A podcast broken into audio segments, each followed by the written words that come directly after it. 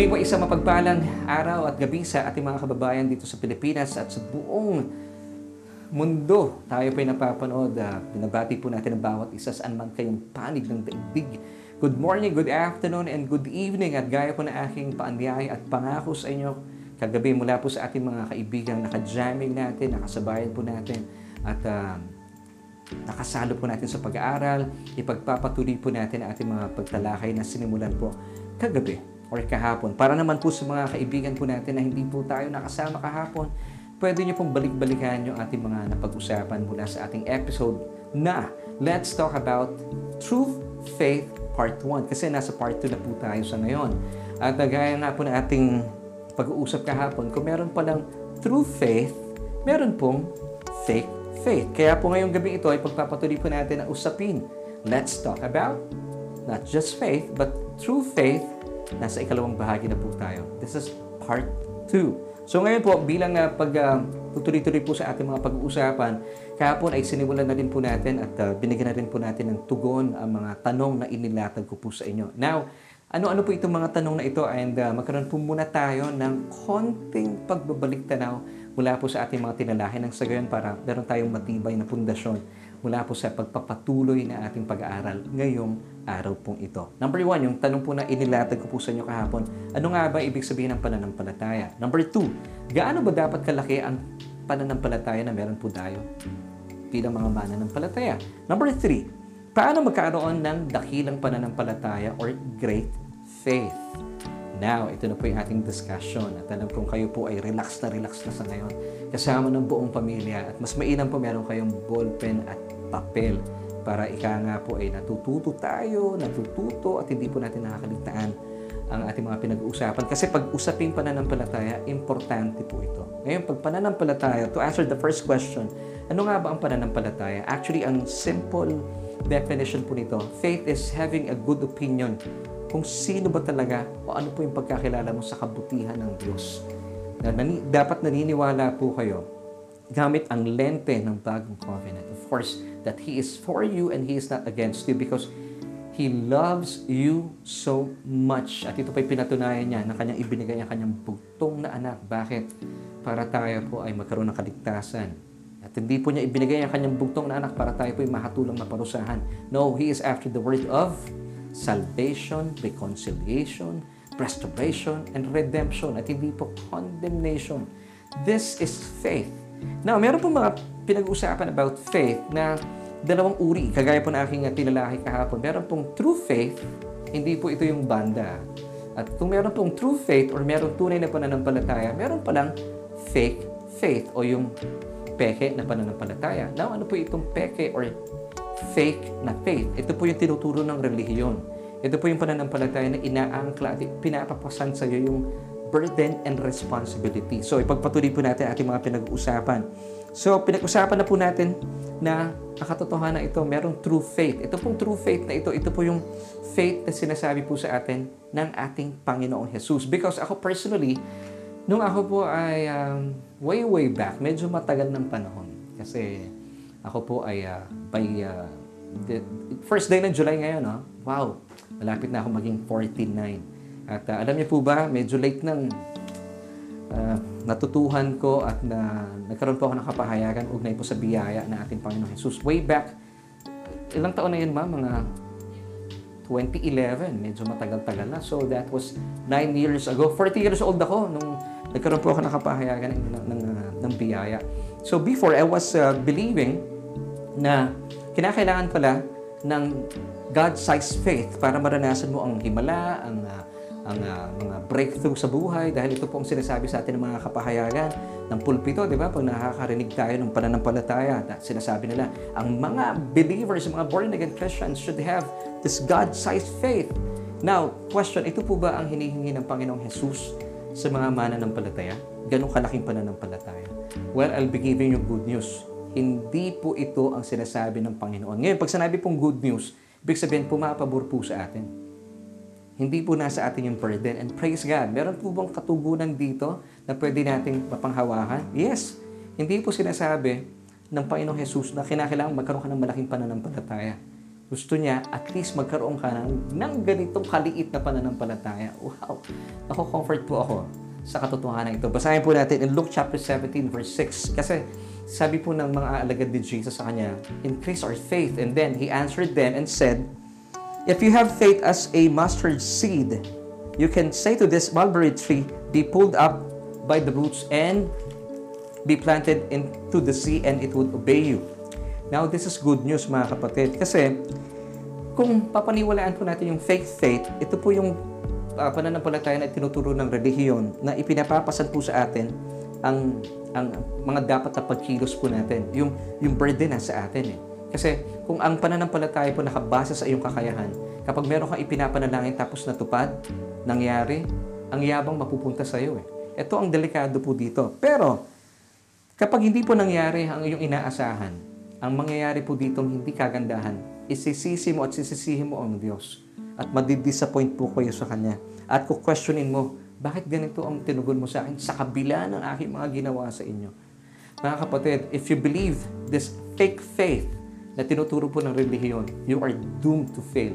Hindi po kayo magtatagumpay bagkus lalo pa kayo maging mapait at tutubuan kayo ng puot sa inyong puso na ako darating ang panahon baka sisihin at sisihin nyo ang Diyos. So buti na lang, the good news is ang gusto po ng Panginoon sa atin, kahit man lang itong mustard sized faith meron po tayo. If you have a faith as a mustard seed. Alam niyo po ba kung gaano po kalaki yung mustard seed? Ang uh, sukat po nito approximately 1.5 millimeters in diameter. So ibig sabihin, sobrang liit po nito. But take note, sabi po ni Jesus, kung meron po tayong ganitong kaliit, ha, take note na pananampalataya, kaya po nitong bunutin ang malaking mulberry tree. Ito po yung malaki at napakalalim po ng ugat nito, sabi ni Jesus. You could say to this mulberry tree, be plucked out by the roots and be planted into the sea and it will obey you. Wow. So ibig sabihin mula po sa sa katugunang ito, hindi po usapin kung gaano kalaki ng pananampalataya kahit meron ka lang maliit. Hindi po ba nagbibigay po ng comfort ito po sa atin? And the more po na naunawaan natin, wala pa nang dinidemand na gano'n ng Diyos sa atin. Naririnig po natin yung sa relihiyon. Hindi po sinabi ni Jesus yon. Hindi po ba lalo kayong nai-in love sa isang Panginoon na talaga namang ayaw po kayo napapagod, ayaw kayo nahihirapan. Ngayon, kapag umuusbong at sumisibol sa inyo ang kapahayagan ito, hindi mo namamalayan na i-in love ka sa isang Panginoon na una nagmahal sa iyo. Alam niyo po ba, pananampalataya na po ito at ito pag tinatawag na tunay na pananampalataya or true faith. Wow. So sa Panginoong Jesus, kahit maliit ang, ang iyong pananampalataya, sabi niya, in essence, ako nang bahala sa iyo, sagot kita. Basta meron ka ng maliit. Ibig sabihin, meron kayong pagkakasunduan. Magkatulungan na tayo dito, sabi niya. Kahit maliit yan, walang problema. So, ito rin po ang tagpo. Ito yung sinabi nung, uh, nung uh, kwento na pinag-usapan natin kahapon ng ating Panginoong Jesus dito sa Ama. Naalala niyo po yung kwento natin in Mark chapter 9 verses 14 until 24 yung ama, frustrated na po siya dahil yung kanyang anak na lalaki sinapian po ng, ng masamang espiritu at hindi po nagtagumpay ang mga alagad para tabuyin yung masamang espiritong ito. And then, of course, bilang ama, frustrated na po siya dahil ayaw po niya nahihirapan ng kanyang anak. Ngayon, hinarap na po siya ng Panginoong Heso Kristo. At sabi niya sa Panginoong Heso Kristo in verse 22, chapter 9 of the book of Mark, But if you can, sabi niya kay Jesus, But if you can do anything, have compassion on us and help us. Of course, ang Panginoong Heso Kristo puno-puno po ng compassion. And then, ito po yung tugon niya sa kanya, sa amang ito, na talaga namang mahal na mahal po niya yung kanyang anak. In verse 23, sabi ni Jesus, All things are possible to the one that is believing, which is himself. Now, in this passage, our Lord Jesus Christ was telling the man to have faith not on his faith, but have faith in him, referring to himself, Jesus have faith in Jesus whose faith never fails. Dahil po ang si Heso Kristo lamang po ang may pananampalataya na sadya at kailanman hindi po papalya. So if meron po kayong revelation about this kwento, makikita po natin in this passage, Matthew or Mark chapter 9 verses 14 until 24 and specifically in verse 23, Jesus was not putting yung burden and responsibility doon sa tatay. But sinasabi po ni Jesus, ilagay mo sa akin yung burden. Manampalataya ka sa nananampalatayang hindi pumapalya at tinutukoy po dito ni Jesus yung kanyang sarili. So, muli po napakaganda po. Jesus was telling him, in essence, kahit meron ka lang maliit na pananampalataya, no problem. Ako nang bahala sa'yo. Sagot na kita. Okay na yan. At kailanman, manampalataya ka sa pananampalataya na meron ako, sabi ni Jesus, dahil ang kanyang pananampalataya, kailanman hindi papalya. And then, ano pong sagot ng Ama in verse 24? Immediately, ito po, uh, Mark, 9, chap, uh, Mark chapter 9, verse 24, Immediately the father of the child cried out and said with tears, Siguro nakita na po niya dito na meron siyang revelation. Sabi niya, Lord, I believe. Help my unbelief. Wow! Ito po napakagandang revelation. So sabi niya, nakuha na niya. Meron siyang revelation. Hindi po siya dinemand ni Jesus, you need to have a God-sized faith. Hindi po, sabi ni Jesus, konting pananampalataya, man, actually, maliit na pananampalataya, kasing laki lamang, or kasing liit, I should say, ng butil ng mustard seed. Okay na yon, sapat na yon. And then, inamin niya sa Panginoon Jesus, help my unbelief. Help my unbelief. Mga kapatid, kung kayo po'y dumaraan sa mga problema, mga takot sa buhay, dahil alam mo, bago po kayo matakot, mag, bago kayo magkaroon ng pangamba, nagsisimula po yan kung ang puso niyo po ay troubled or worried. Remember John 14:27b, sabi po sa atin ng Panginoon Jesus, Let not your heart be troubled, neither let it be afraid. So ayaw po ng Diyos na tayo po ay naging troubled para hindi po tayo maging matatakutin because He loves you so much. Ayaw po niyang nadideprive po kayo ng kapayapaan. Now, ayaw po kasi ng Panginoong Jesus na tayo po ay nabibigatan. Ayaw po niya ipapasan sa atin yung responsibility.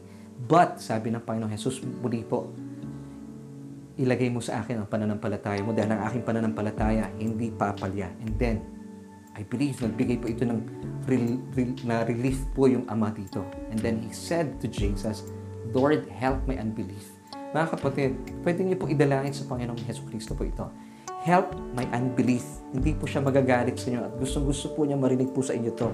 Now, mula po sa mga pangyayaring ito, mababasa po natin itong account na ito sa Matthew 17 na dito po sa Mark chapter 9, hindi po kasi nagtuloy-tuloy yung kwento. Pero kung titignan natin yung same account that happened in Matthew chapter 17, nagtanong po yung mga alagad po ni Jesus dito na bakit ganoon, Panginoon, hindi po namin napalayas yung masamang espiritu. Ang ganda po ng sagot sa kanila ng Panginoong Jesus. In Matthew chapter 17, verse 20, basahin po natin. Because of your unbelief, for assuredly I say to you, if you have faith as a mustard seed, you will say to this mountain, more move from here to there, and it will be it will move, and nothing will be impossible for you. So yun po ang sinabi ni Jesus. At, at ano po matututuhan po natin dito? So faith is not a problem. Na pangkaraniwan, ang relihiyon, ito pong sinasabi sa atin, di ba?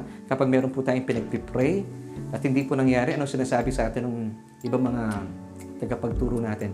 Kasi ang liit ng pananampalataya mo. Kasi hindi malakas ang pananampalataya mo. Eh. Kasi hindi malaki ang pananampalataya mo nakagaya sa Diyos. Eh. Kasi hindi, wala kang God-sized faith. Eh. Now, sabi po ng Panginoong Heso Kristo dito, hindi faith ang problema ng mga mananampalataya. It's your unbelief.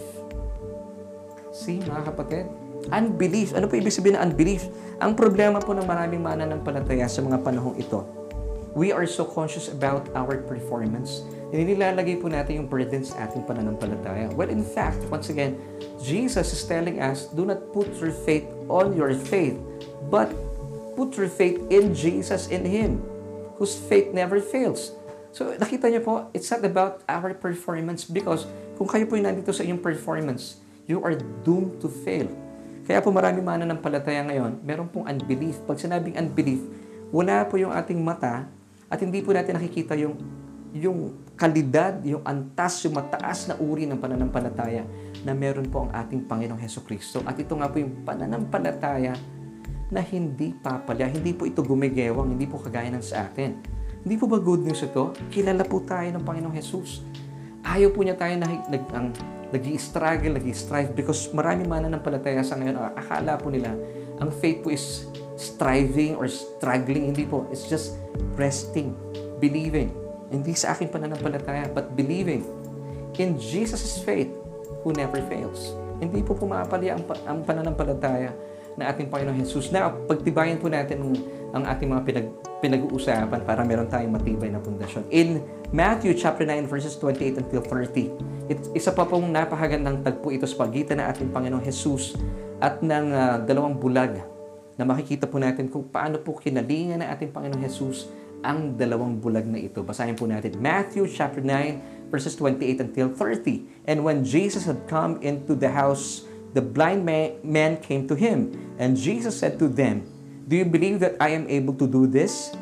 Then, itong dalawang bulag, sabi nila sa kanya, kay Jesus, they said to Jesus, Yes, Lord. Verse 29, Then he touched their eyes, saying, According to your faith, let it be to you. And their eyes were opened. Have you noticed, mga kapatid, that Jesus did not say, Do you believe that you can see? Hindi po yan ang sinabi niya. Naniniwala ba kayo na makakakita kayo? Hindi po yan ang sinabi ni Jesus. But He said to them, Do you believe that I am able to do this for you? Kanino po niya nilagay yung burden? Yung responsibility ng faith? Sa sarili niya, hindi sa kanila. Ano pong tinanong ni Jesus once again? Do you believe that I am, referring to Himself, able to do this for you? Na kaya kong buksan at bigyan kayo ng bagong, ng inyong mga, ng inyong paningin? Wow! And then ano pong sabi ng mga bulag? Yes, Lord.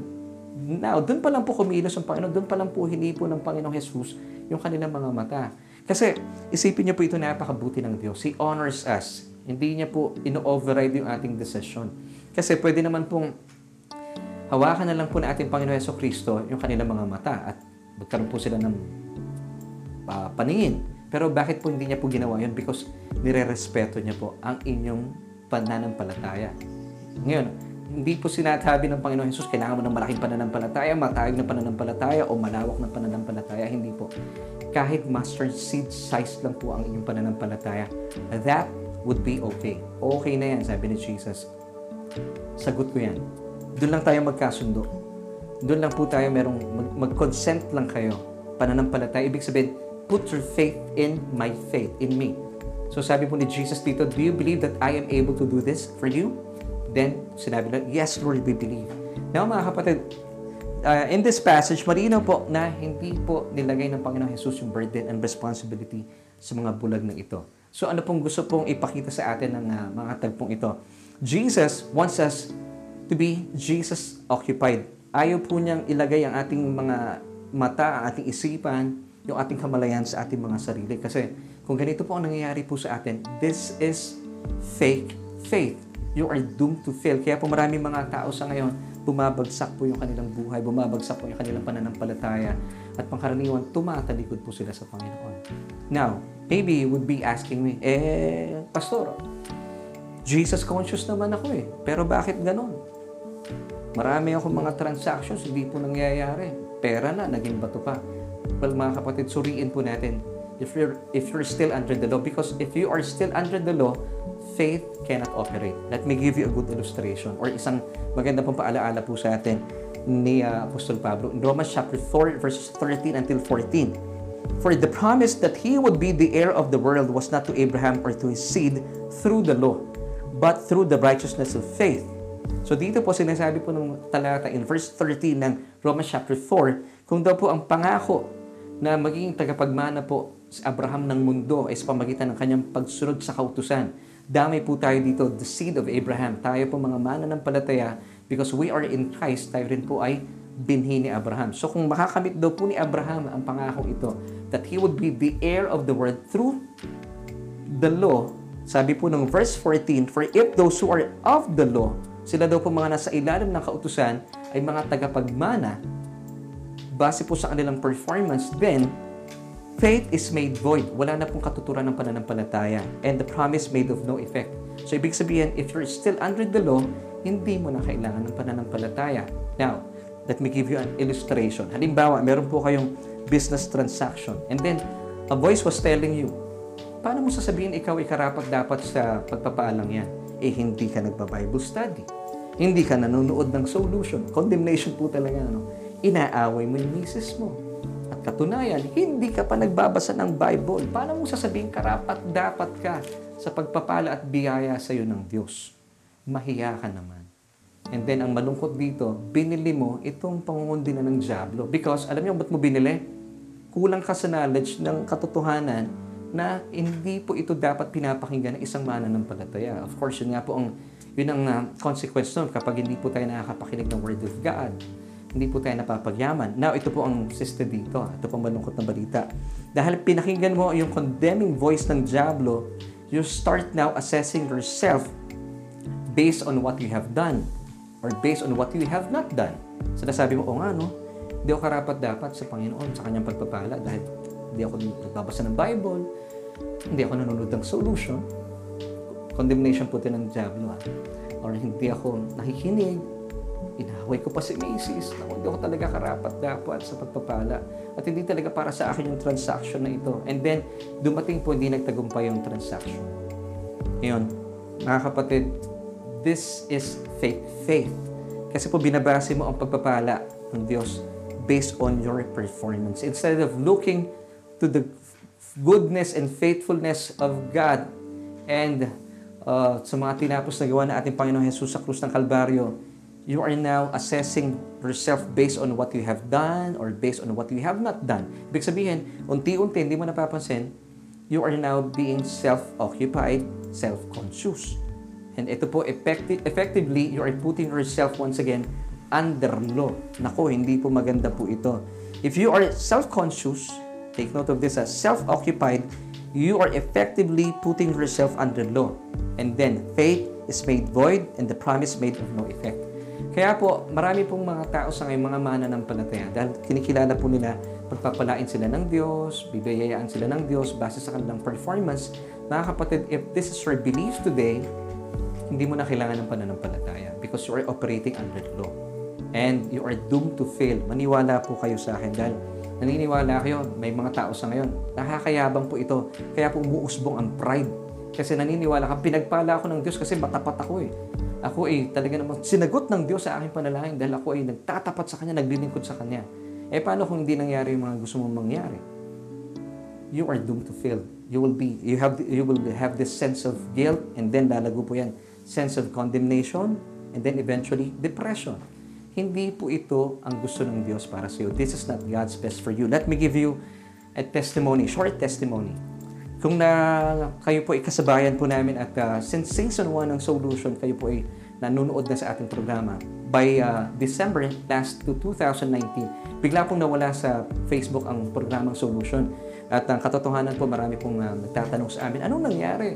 So kami po sabi namin, di po, by faith, magbabalik po ang programang ito. At kami po na aking may bahay at ng aking buong pamilya, kasama po ng aming bunsong anak at saka ni Kuya Ave sa aming panganay. Naniniwala po kami dahil kung gawain po ito ng Panginoon, He will provide for us. At ganoon din po na aming mga kaibigan, mga kasama natin, mga churchmate po natin sa SJC, Solution Grace Church.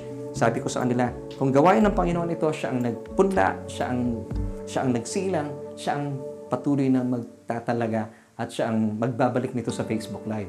So to make the long story short, hindi po kami natakot, hindi po kami naging aligaga, hindi po kami, ika nga ay nagtalo-talo at uh, naawa sa aming mga sarili or ano pong hindi kami nagsisihan, wala pong ganon. Na, nanatili lamang po kami. Ibig sabihin, hindi kami na, nag, uh, hindi kami nagdepende sa aming pananampalataya dahil wala naman po talaga eh. Nanampalataya kami sa pananampalataya na aming Panginoong Jesus. Dahil ang kanyang pananampalataya, kailanman hindi po sasalya at hindi po papalya. So, sabi ko po sa mga nagtatanong po sa amin, dahil wala po kaming gamit eh. Wala kaming camera, wala kaming uh, mahus, maayos na laptop. Pero sabi ko sa Panginoon, Lord, kung kayo po ang nag-provide ng gawain ito, kung ikaw ang author, ang may akda po ng programang ito, magtutuloy-tuloy po ito kung sa paano pamamaraan, to be honest, hindi ko alam. Now, of course, to be honest, may sumisibol po sa akin, mga tinig na yan. Dumarating yan. Yung kagaya pa pinag-uusapan natin. Sabi ng mga tinig na to, hindi ka kasi karapat dapat, kasi ganyan, kasi ganun ako. Hindi ko po pinakinggan yun.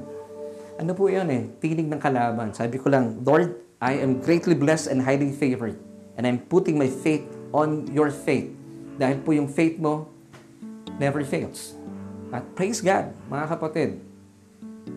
Buong month po ng December, wala po tayong programang solution. At marami nagtatanong, kailan magbabalik ang solution? To be honest, hindi ko alam. So sabi ko sa kanila, basta darating po yan at darating yan. So nagpaplano pa rin po kami. Of course, sabi ko, Panginoon, bahala po kayo. Wala kaming gamit, to be honest. And hindi ko na po mab- mabanggit isa-isa ang uh, ginamit po ng Panginoon para po mai- maisulong po ang gawain ito na talaga naman pong nag-uuma po kami sa pagkamangha sa kabutihan ng Diyos. And then, naniniwala po kami na mahal na mahal kami ng Diyos, hindi niya kami pababayaan, at hindi kami magiging kawawa even sa mga mata ng mga tao. At nang yung first episode po natin, it was, I think, January ba, no? O December ba? Or December po yata. Marami po nakapanood ng ating episode. Awang-awa daw po sila sa akin. Alam niyo kung bakit? Dahil ang dilim-dilim ng ating studio. Pero to be honest, hindi po kami naawa sa aming mga sarili. Sabi namin, hindi. Umpisa pa lang po yan. Makikita ninyo ang kapangyarihan ng Diyos sa ating programa. And praise God, nangyari po yun unti-unti. The Lord was using different people yung aming mga kaibigan at mga nan- naniniwala sa gawain po ng solution. Unti-unti po, dumating po yung mga pagpapalang ito, may nagbigay ng ilaw, meron po nagbigay ng, uh, ng nagpahiram ng, ng laptop, at uh, unti-unti na po, isa-isa na pong dumarating ang mga pagpapalang ito. Kaya naman po, at the end of the day, isa lang po inuusal na aking pamilya, bawat isa po sa amin. Sa Diyos, lahat ng papuri. All by His grace and all for His glory. Kapag ang Diyos po nagtalaga, Siya ang bahala. So, hindi po kami naging aligaga. Nagtiwala lamang po kami. At dahil po nagtiwala kami sa mga ginawa ng ating Panginoon Heso Kristo sa krus ng Kalbaryo, sabi namin, Panginoon, mahal mo kami, mahal mo ang gawain ito, at mahal mo ang mga tao, bahala na po kayo. Ano pong sabi ni Jesus? Sagot ko kayo, mga anak. Amen. So, bilang pagtatapos, instead of being self-conscious na hindi po namin ginawa, hindi kami naawa sa sarili namin, bagamat napakadilim po namin studio, hindi po yun. Alam namin, pansamantala lamang po yun. Instead of being self-occupied, ano pong ginawa namin? By the grace of God, naging ano po kami? Jesus conscious and Jesus occupied. Wow! Ito po ang napakaganda po. Ngayon, paano po ito? Paano po nangyari po ito? By just hearing and hearing by the word of Christos. Naging conscious po kami sa kanyang mga tinapos na gawa at sa kanyang pag-ibig po sa amin. At ito po yung antidote sa unbelief kasi po, the more po tayo nakikinig, di ba? Faith comes by hearing and hearing by the word of Christos. Dito na po, unti-unti na po nawawala yung unbelief. So mga kapatid, as we end, I'll be giving you last verse for tonight, Ephesians chapter 3, verse 20. Now to Him who is able to do exceedingly abundantly above all that we ask or think. Ito po yung ating hinihingi sa Kanya. Ang Kanya pong kasagutan, lumalagpas exceedingly abundantly. Kaya po manimpalataya po kayo hindi po sumasagot ng panalangin ng panalangin ng Diyos. Ino-offer answer niya po itong panalangin, ating mga panalangin. Kagaya po na nangyari po sa ating programa. And we thank the Lord for those people na patuloy pong sumusuporta at naniniwala po sa gawain ito. Pinagpala na po kayo ng Diyos. Now, next line tells us, Ephesians 3 verse 20b, According to the power that works in us. Now, marami po nagtatanong sa akin, anong ibig sabihin itong according to the power that works in us? Now, Jesus is asking you today, mga kapatid, in whatever trouble or problems or transactions you may be facing right now, ngayon, ito po ang tanong sa iyo ng Panginoong Jesus. Gaya po nung tinanong niya sa dalawang bulag. Do you believe that I am able to do this for you? Kung ano man po yung mga problema niyo sa ngayon, mga kinakaharap niyo, mga transactions po ninyo, and even po kami. Hindi po namin alam ang susunod na magaganap po sa ating programa, pero alam po namin ang Diyos ang nasa likod nito. Now, the Lord is asking you, are you believing Him? Do you believe that He that I am able to do this for you? Mga kapatid, the answer is, yes, Lord, we believe. Ito po yung ito po yung tinatawag na tunay na pananampalataya. Bakit? Dahil nananampalataya po tayo hindi sa ating pananampalataya, kundi sa pananampalataya na ating Panginoon Jesus dahil ang kanyang pananampalataya kailanman ay sadyang hinding-hindi papalya. Amen. At bukas po ipagpapatuloy po natin ang mga pag-uusap na ito. Siyempre pa, dito po yan sa ating Bible study online at dito sa inyo na ating programang Solution.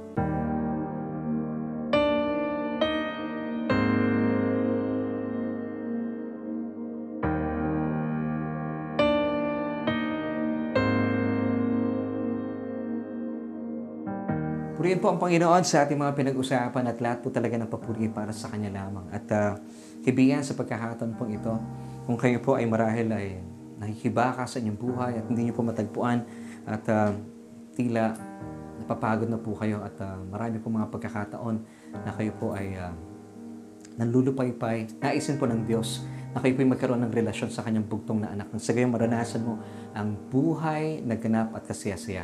All you have to do, sabi po ng Romans chapter 10 verse 9, that if you confess with your mouth the Lord Jesus Christ and believe in your heart that God raised Him from the dead, you shall be saved. Yes, ito lamang po ang hinihingi sa iyo ng, ng Diyos ang masalangit na tanggapin po ang kanyang bugtong na anak. Nang sa gayon para bigyan mo siya ng karapatan na kumilos sa iyong buhay. All we have to do, ako po'y mananalangin, ariin po ninyong panalangin, aking panalangin. Kung ano po yung aking bibigkasin, sasambitin, buksan niyo po inyong mga bibig. Ito po yung panalangin na ating pagtanggap sa ating Panginoon Jesus. Tayo po'y manalangin. Aming Diyos at namang makapangyarihan sa lahat, maraming salamat po sa mensahe ng kaligtasan. Panginoong Jesus, kinikilala ko po ang aking sarili bilang isang makasalanan at hiwalay po sa inyo, sadyang walang kakayahan at walang magagawa. Salamat, Panginoong Jesus, dahil sa iyong mga tinapos na gawa sa krus ng Kalbaryo. Lahat ng aking mga kasalanan ay sadyang pinatawad mo na. Kinikilala kita bilang aking Panginoon at tagapagligtas. Maraming maraming salamat po sa buhay na walang hanggan na inilaan mo na para sa akin. At maraming salamat din po ng aking pangalan ay sabihan nakasulat na sa aklat ng buhay. Amen. Sa pagkakataon po ito, ako na lamang po ang mananalangin. Aming Diyos at amang makapangyarihan sa lahat. Aba, salamat po sa pagkakataon at kalayaan ng uh, kagaya po nito na meron po kaming programa na pinagsasaluhan at pinag-uusapan ang yaman ng kapahayagan ng mga tinapos na gawa ng aming Panginoong Jesus. Mula po sa talaking ito, uh, dalayan ko po na maging sanhi para Patuloy po namin maunawaan ang tunay na pananampalataya or true faith. Ito po ay pagbibigay po ng aming o paglalagak na aming pananampalataya, hindi po sa kung ano po yung aming kakayahan, bagkus sa kung ano po yung mga tinapos na gawa ng aming Panginoong Jesus. Ito po ay paglalagak na aming pagtitiwala sa kanyang pananampalataya na sadyang hindi sasalya at hindi papalya. Salamat, aming Diyos, dahil sa mga katotohanan ito, naisin mo ang pinakamagagaan pinakamabubuti para sa amin. Dulot na iyong sakdal na pagmamahal. Salamat din po, Panginoon, sa mga kapatid na aming nakasama sa gabing ito na patuloy mong pinagyayaman at pinapagaan ang aming mga buhay-buhay. Dahil patuloy po kaming napapagyaman sa katotohanan. Dahil ito nga po ang naisin mo sa amin. Ang pananampalataya po ikusang dumarating sa pakikinig at pakikinig ng nananaga ng kapahayagan ng biyaya ng aming Panginoon Heso Kristo. Purihin ka, O Diyos. Salamat po. Ito po aming panalangin at pagsamba sa pangalan ng aming Panginoong Jesus. Amen.